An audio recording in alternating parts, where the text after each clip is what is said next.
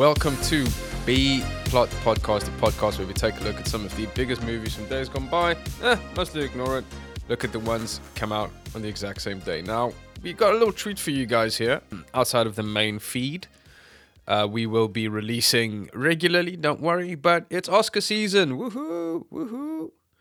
Big it up. Oscar 2021. We decided that we're going to actually watch all the Oscar movies this year. Something that I don't think I've done since I was 17 years old. Actually give a shit about the Oscars or watch any of the Oscar movies before they even start. Sam, you are joining us today. How you feeling, my dude? Are you welcome? Are you feeling good? Are you feeling happy with what we're doing with these Oscar season little shorties that we've been doing? Feeling good, feeling great. This will be the first time I've watched every Best Picture nominee. First time. Yeah. I'm not a big believer in the Oscars. I feel like for the most part there's a sort of paint by numbers way of getting to it, but I am super interested in the films this year. The two that we're starting with, there's no particular order, you know, some will have one movie, some will have two, but the one that we chose this time around, Sam, The Father, starring Anthony Hopkins and the god Olivia Colman, actually directed by Florian Zeller. And then on the other side, we have The Trial of the Chicago 7, directed by Aaron Sorkin, and starring like a big ensemble cast. Sacha Baron Cohen, Joseph Gordon-Levitt, Michael Keaton makes an appearance. Frank Langella is excellent, and a bunch of people. Eddie Redmayne, who I hate. So Yahya Abdul-Mateen, who I love, but not necessarily for this. All right. Well, let's start with The Father. The Father. What did you think of The Father, Sam? I went in thinking I wouldn't like it. Ended up loving it. I thought it was great. Very interestingly, I was having a conversation with somebody yesterday about how we both think Anthony Hopkins is a very overrated actor. I personally, his most famous role has to be Silence of the Lambs. I think it's just talking quick in a posh accent. This, though, I was like, he's incredible in it. He's so good. He's so good, man. Anthony Hopkins plays a man living with dementia, and his daughter, played by Olivia Colman, she kind of has to manage him through this dementia. But it's a really kind of small way of explaining it. Initially, this was a play. And you can really tell that it was a play because a lot of the plot moves forward through dialogue mostly. So there's characters are mostly talking, and I don't want to give too much away, but basically what ends up happening is it's a trip through Anthony Hopkins's dementia, and just the kind of confusion and the terror that he experiences. Memories kind of fragment in and out. And it does this really good thing, Sam. I don't know if you noticed this as well. This is one of those movies where like production design is so important. Like, what are the characters wearing? What's the color of the bag that the chicken comes in? Yeah. Because these are the little things that Anthony Hopkins has to hold on to kind of like root himself in reality. Yeah. And what is actually happening around him. And so as a viewer, you end up doing it. So like every time Olivia Colman has, at least I know she has this blouse on, even if it's a different year altogether.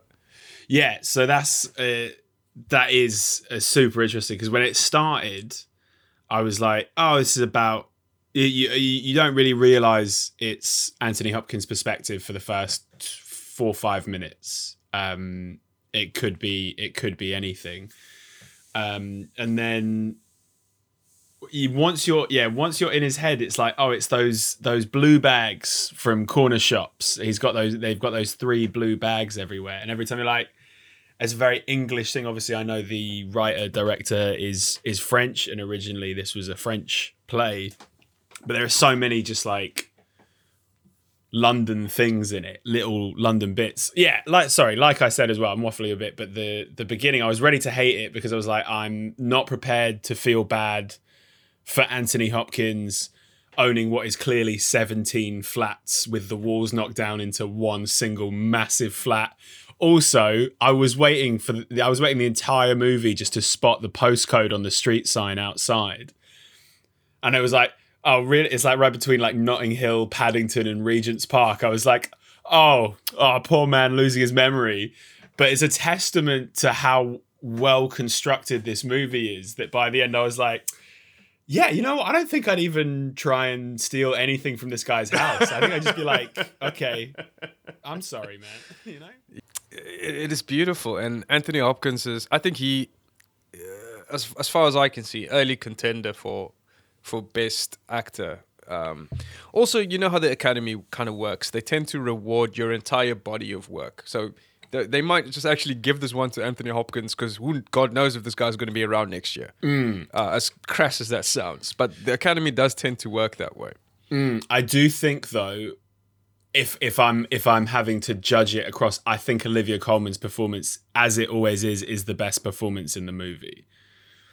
It was good. I mean, it was good. She definitely has something about her. And she's gotten to the point now where she stopped playing characters, in my opinion. She's gotten to such a good level. Generally, there's like two types of actors. There's people who disappear into the role, and then there's people who like draw the role onto them. Yeah. She's on the stage where like, I know it's Olivia Colman, so she can't disappear in a role anymore. Yeah. But she's so good. Yeah. So like now I'm like, oh man, what choices is she making? Like why is she doing? She's at that like level of acting at this point. Well, it's every time she sort of, and this is part of it, right? Because Anthony Hopkins, it's his dementia. He's abusive, very like verbally abusive at points to her throughout the movie.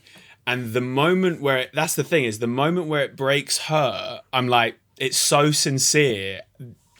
And we've talked about this on the podcast before, right? I'm super quick to cry at movies. Like, I'm crying at The Matrix. I'm probably going to cry when we do Demolition Man one day for something stupid. This film, not a tear out of me. Nothing, just like dry, because it was too intense. It was too real.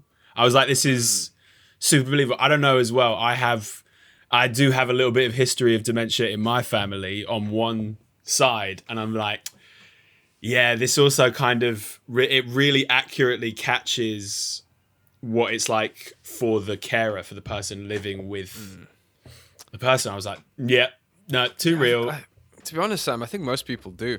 I think most people do have that understanding of an elder relative moving towards the end of their life, and then like the dementia taking over, and how difficult it is. Bringing it back to the Oscar contention, I think, at a different year, if this gets released later in the kind of Oscar cycle, I think this could run the board in terms of all categories. It could do really well. It could do really best adapted, blah blah blah. Just because it's a serious topic about a serious disease played with serious actors delivered in a serious way. It came out kind of 27th of January. So this is kind of 27th of Jan 2020, so right before the world kind of just falls apart. And the last thing that we want to do is think about, what Anthony Hopkins' Oscar bid going to be this year. And I think if it comes out a little bit later, it, maybe has a chance to build a bit of momentum. I think it reaches the Oscars with a lot more hype. But as it stands, I don't think this will... Maybe some of the performances will, but I don't think this is going to take Best Picture. Whereas in previous years, I think it could have. And we can be honest about these things as well. It's not a particularly sexy choice at this point in time. The Oscars, it's weird, man. They get crushed under a lot of hashtags. And every year Hollywood decides who is the new minority that deserves our attention. Basically, do you think? I do think so. Why, Sam, can I ask this though, before you go on? Why is it that these issues get brought up around Oscar time? Why aren't they brought up in the 9 months between the hype for the big Oscar coming up? I would say there are two reasons. One, the attitude is always there. It's always there. It's just not as vocal, or it's not as plugged into the mainstream. I would say the reason it comes up so much around Oscar season is because this is the biggest, cinema awards show in the world, and it sort of comes with them getting the same having this similar things recognized throughout history and it not really diversifying at all. And I'm not, when I say diversifying, I don't just mean like race, color, gender, anything. There's just, there is a type of movie that just wins Best Picture. And I think, if I'm honest, I think, was it did Green Book win last year? The year before. The year before. I'm like, I didn't see Green Book, so I can't judge the movie. I just saw the trailer and I was like, this is a film my grandma is going to love and no one else in the family. No generations down. I actually have the last couple of ones in front of us, if you don't mind me. Yeah, if you go ahead. Having a look. So like from about 2015, Spotlight, they knew! They knew! Yeah. But that year, fantastic movies like The Big Short, Mad Max Fury Road, which would have been a really brave choice, The Revenant, which was probably the one that was supposed to win. The year that, The Shape of Water, that won one year. What the fuck? Ahead of Get Out? Get out of here. Yeah, see, but it's what you were talking about, right? Shape of Water isn't even Guillermo del Toro's best movie. It's just, we kind of owed him one because we treated him like shit for making Blade II and Hellboy and things like that. Yeah, that's fair. But now let's look at 2018. Green Book, that year, that one, ahead of Black Panther, which wasn't the best movie that year, I don't think. Yeah. BlacKkKlansman, which is a good movie, but ultimately flawed, and Spike Lee can suck my dick. He didn't deserve to win the one for that. Although it's weird that they didn't throw him a bone and just be like, all right, here you go. And this one is for Do the Right Thing. And also for that. I think if you're going to give Guillermo one for Shape of Water, you got to give Spike one for BlacKkKlansman. Because that's the only one I've seen of this year, I think. What else is there? What's on there? Bohemian Rhapsody. Didn't see it. The Favourite, which is absolutely fantastic. That's the one. Yeah. Fantastic. Yeah. Roma, which I haven't seen because I don't want to feel sad. A Star Is Born, which we will 100% do on the podcast because never seen it. I enjoyed it. It's so much fun. And Vice, which is just weird, I guess.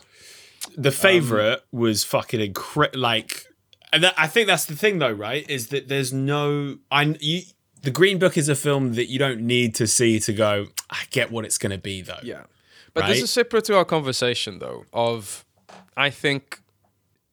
It's difficult because I love movies, but I kind of hate Hollywood.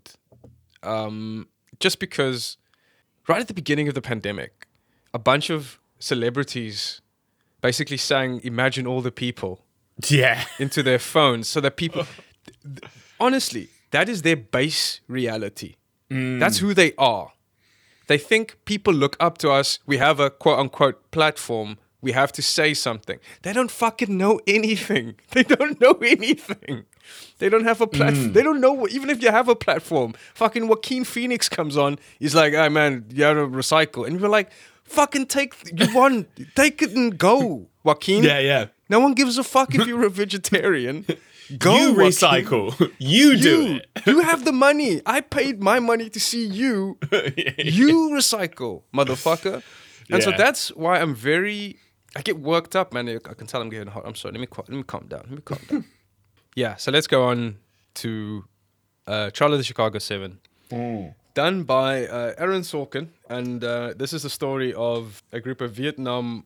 it's basically the story of the Chicago riots at the 1968 National Democratic Convention. Yeah. Where the Democrats elected their leader. It's a really important time in American history, a really kind of turbulent time in American history. One of those things that kind of led to beyond just the years, it was kind of like the death of the free love movement in the 60s and stuff. Vietnam was becoming more important, blah, blah, blah. You were saying? So no, sorry, dude. You called it I was talking to my partner the other day and I was desperately trying to remember what the fuck the sexual revolution of the 60s was called. And I kept saying things like, when they were all fucking each other all the time and it was cool. And then they invented AIDS, that. And I couldn't, it's the free love movement. It's just that was driving me crazy. Or whatever it was. And it's a very interesting film, man. Because this film, done by your boy, Aaron Sorkin, him of the walking and talking fast, walking while talking scene. And this is a deeply flawed movie. And I'm kind of embarrassed for the Academy that they have nominated it. One, because I don't think this says anything about, because of all of these movies in general, and when the Academy nominates these movies say something about the Academy as well, right? Yeah. Which is, there's a reason they don't nominate fucking Tenet or whatever the big blockbusters of days gone. Like, they don't... Tenet's nominated for a bunch of things, though. But not Best Picture. That's where the big boys play. Mm. But let's also just talk a little bit about one of our mutually favourite movies that didn't get a look in last year, which was Uncut Gems. Yeah, that's nuts. Right?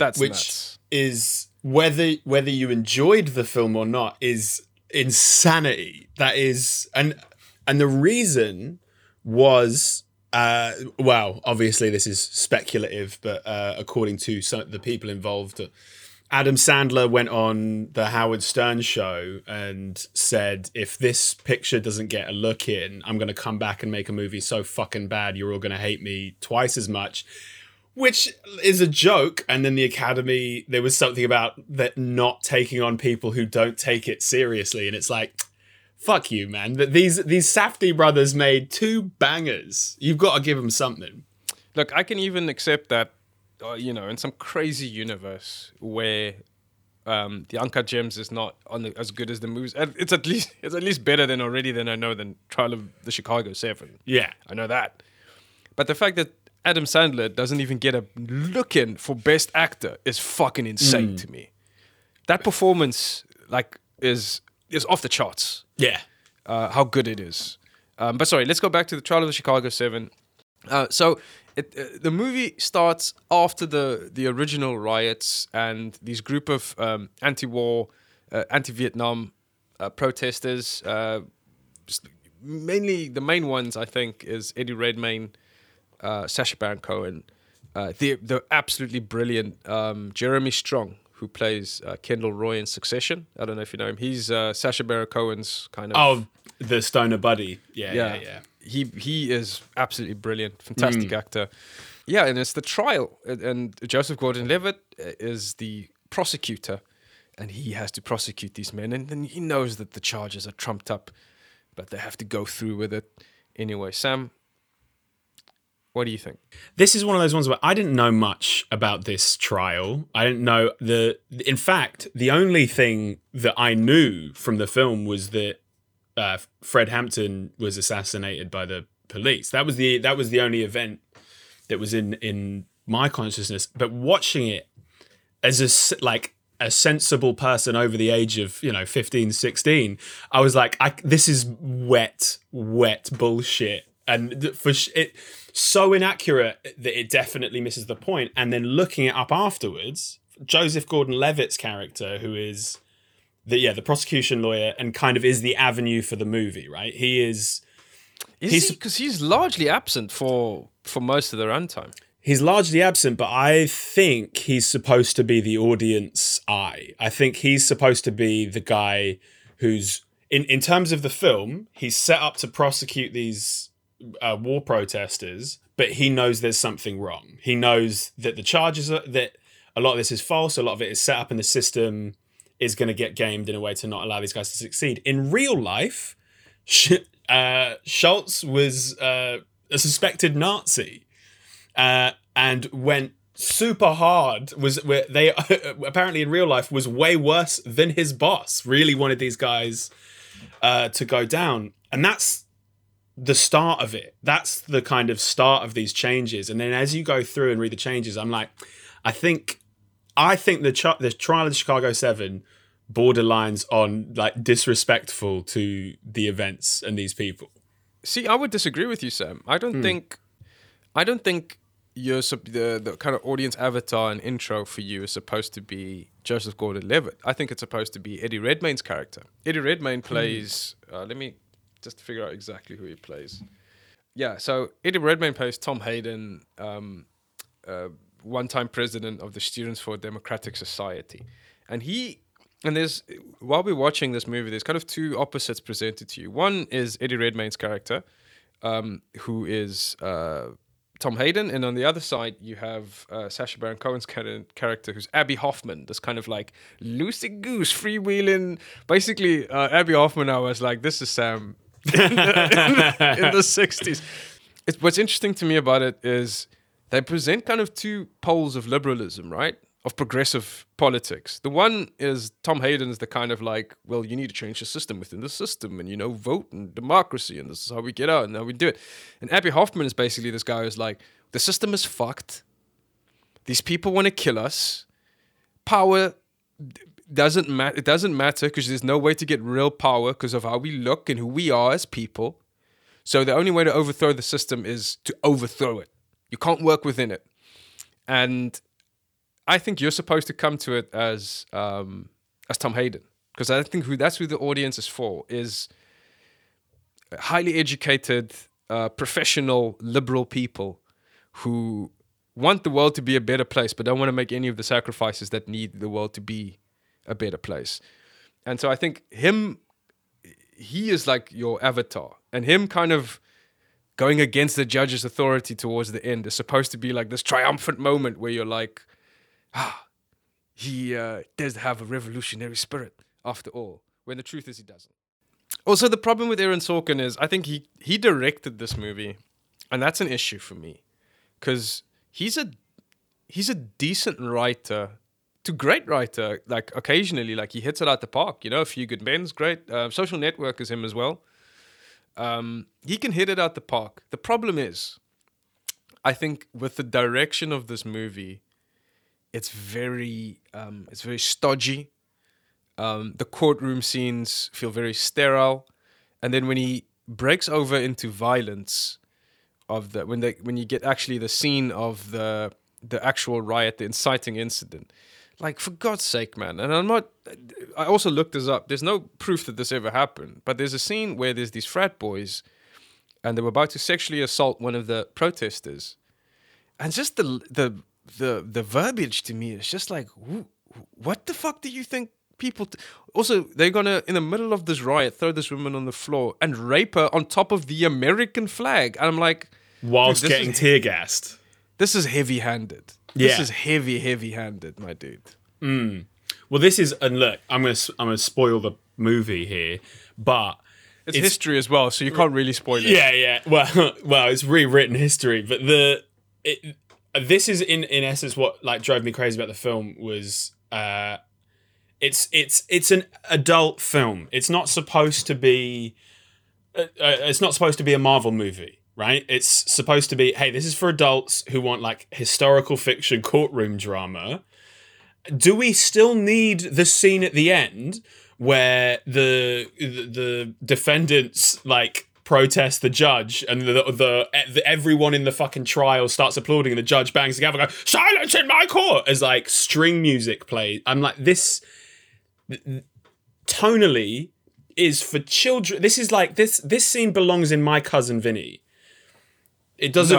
Don't you dare! I love My Cousin Vinny, but it literally happens in My Cousin Vinny, which is a comedy movie.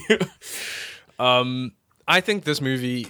Yeah, I think Aaron Sorkin... I don't know exactly why the Academy awarded this, because, like I said, it doesn't work on one level in that it's not like a cinematic masterpiece. Maybe it's like a kind of...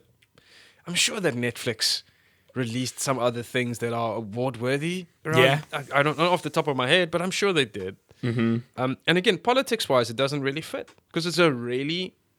This is as close to science fiction to me, because what I think Aaron Sorkin wants is he wants this scenario where...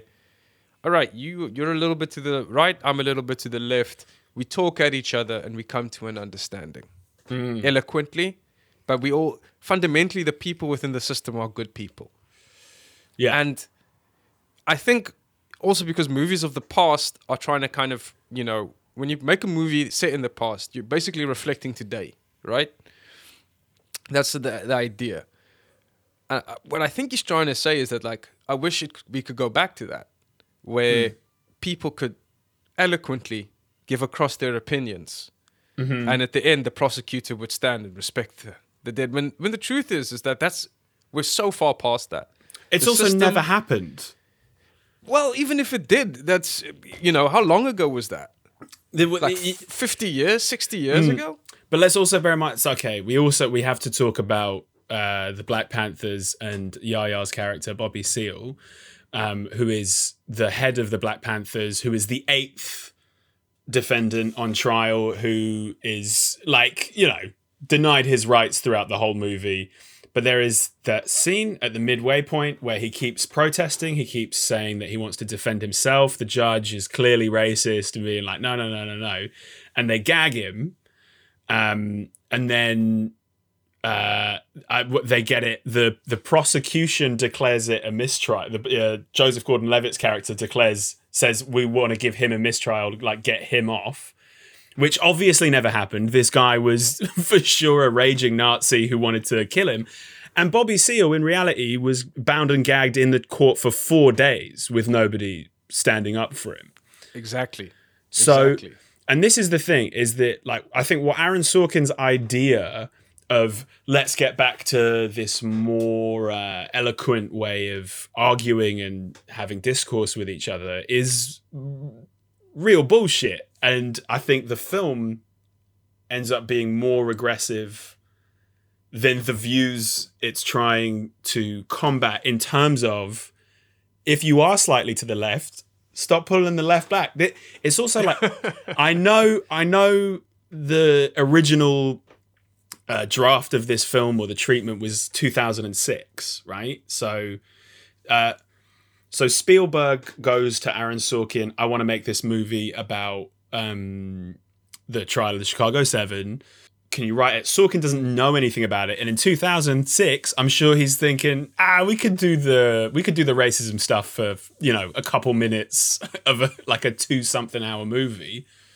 Look, these two movies have been very interesting, very different ones. I don't think Trial of Chicago 7 is going to get anywhere near anything. I'd be shocked. Yeah, I'd be shocked if it does. The Father, I can see, because this is something that I think, I haven't seen all the other movies, but I do feel there's something special in that. Yeah. If only in the performances. But hey, man, let's stop there. We will be we're going to keep updating, guys. This will drop whenever it drops. And then we're also still going to be releasing the regular movies for you. All the way through, baby. All the way through. Maybe we can do something special on Oscar Day, like on Twitch or something. I don't know. Try something special. I don't know.